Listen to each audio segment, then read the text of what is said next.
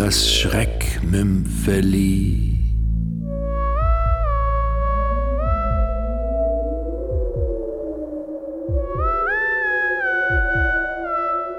Schön bis zuletzt. Von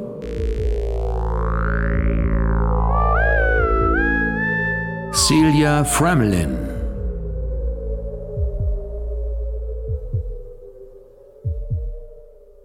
Ich hatte erwartet, er würde mir suggerieren, wieder jung und schön auszusehen. Und schon das hätte mir, warum auch nicht, das Selbstvertrauen zurückgegeben, das jede reifere Frau braucht, um die Liebe ihres ebenso reifen Gatten zurückzugewinnen. Die Liebe, die ein kleines, dummes, ewig lächelndes Ding gestohlen hatte, das von katzenhafter Anschmiegsamkeit und vor allem jung war. Ich hatte mich auf eine Art Quacksalber eingestellt. Ja, ich wäre sogar bereit gewesen, mich der schwarzen Magie, der Hypnose oder sonst irgendeinem Abracadabra hinzugeben. Aber das schäbige, hässliche Männchen, das mir mit seinem schwammigen Gesicht gegenübertrat, sah nicht so aus, als könne es überhaupt Vertrauen einflößen. Aber kaum hatten wir uns gesetzt, war es schon dabei, die Einzelheiten meines Falles auszuhorchen und in ein mit Eselsohren versehenes Schulheft einzutragen. 41 Jahre alt, verheiratet, Gatte in ein viel jüngeres Mädchen verliebt.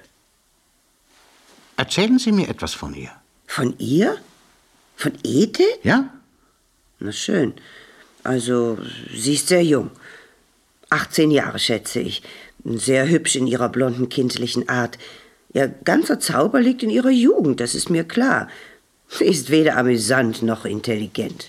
Egal, was man zu ihr sagt, sie lächelt nur in einer dummen, leeren Art. Ediths Lächeln. Ich beschrieb es so gut ich konnte, aber es gibt in Wirklichkeit keine Worte und Ausdrücke, die imstande sind, das leicht Idiotische dieses Lächelns wiederzugeben.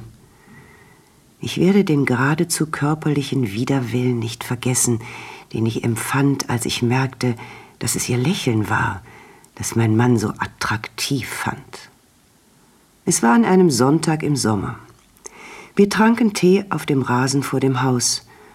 Und da kam sie plötzlich herangetrippelt, in einer sonderbaren, halblaufenden Art, in der Hüfte leicht nach vorne eingeknickt, so als ob sie im Begriff wäre, geradewegs einem Mann in die ausgebreiteten Arme zu fallen.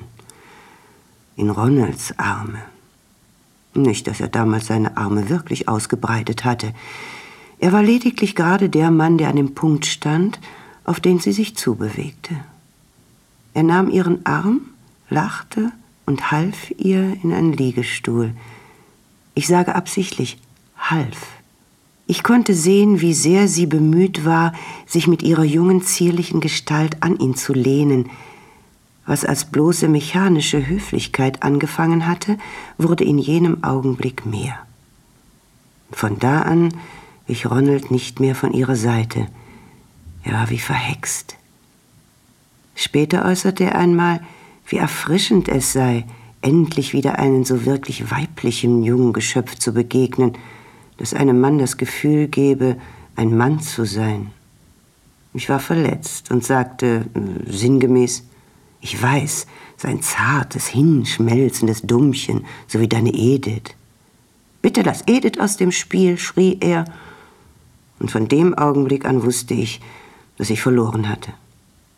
Und deshalb saß ich nun vor diesem undefinierbaren Männchen und ließ mich ausfragen. Und Sie glauben, dass Sie die Liebe Ihres Gatten wiedergewinnen können, wenn Sie ebenso jung aussehen würden wie diese, diese Edith? Ja, ich, äh, also ich glaube schon, dass es etwas helfen würde. Aber ich möchte nicht, dass Sagen Sie mir bitte, worin Ihre Behandlung besteht. Nur eine einfache Injektion.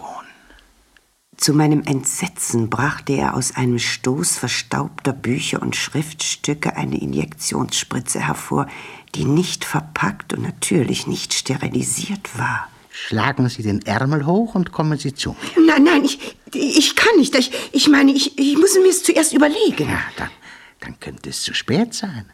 Es wirkt nur bei Frauen, die körperlich noch in guter Verfassung sind, wie Sie zum Beispiel.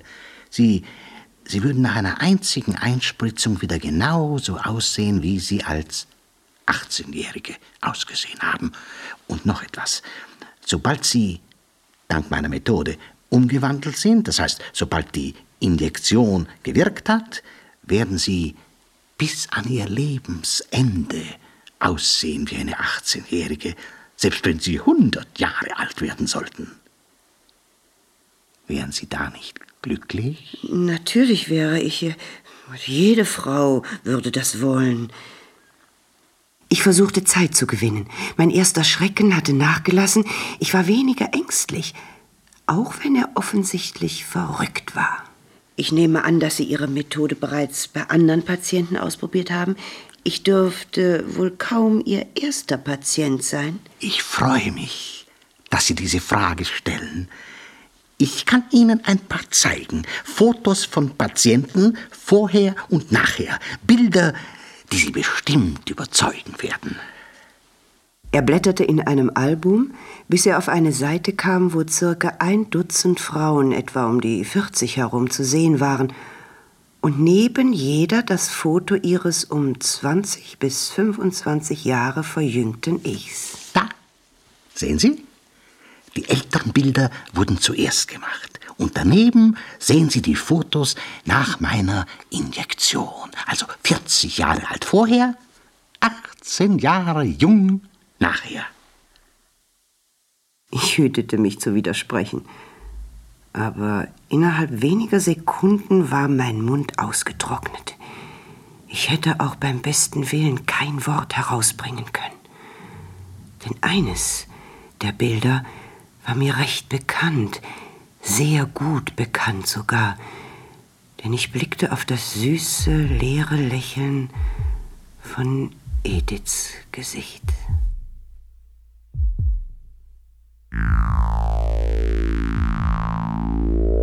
Sie hörten das Schreckmümpfeli. Schön bis zuletzt. Von Celia Fremlin.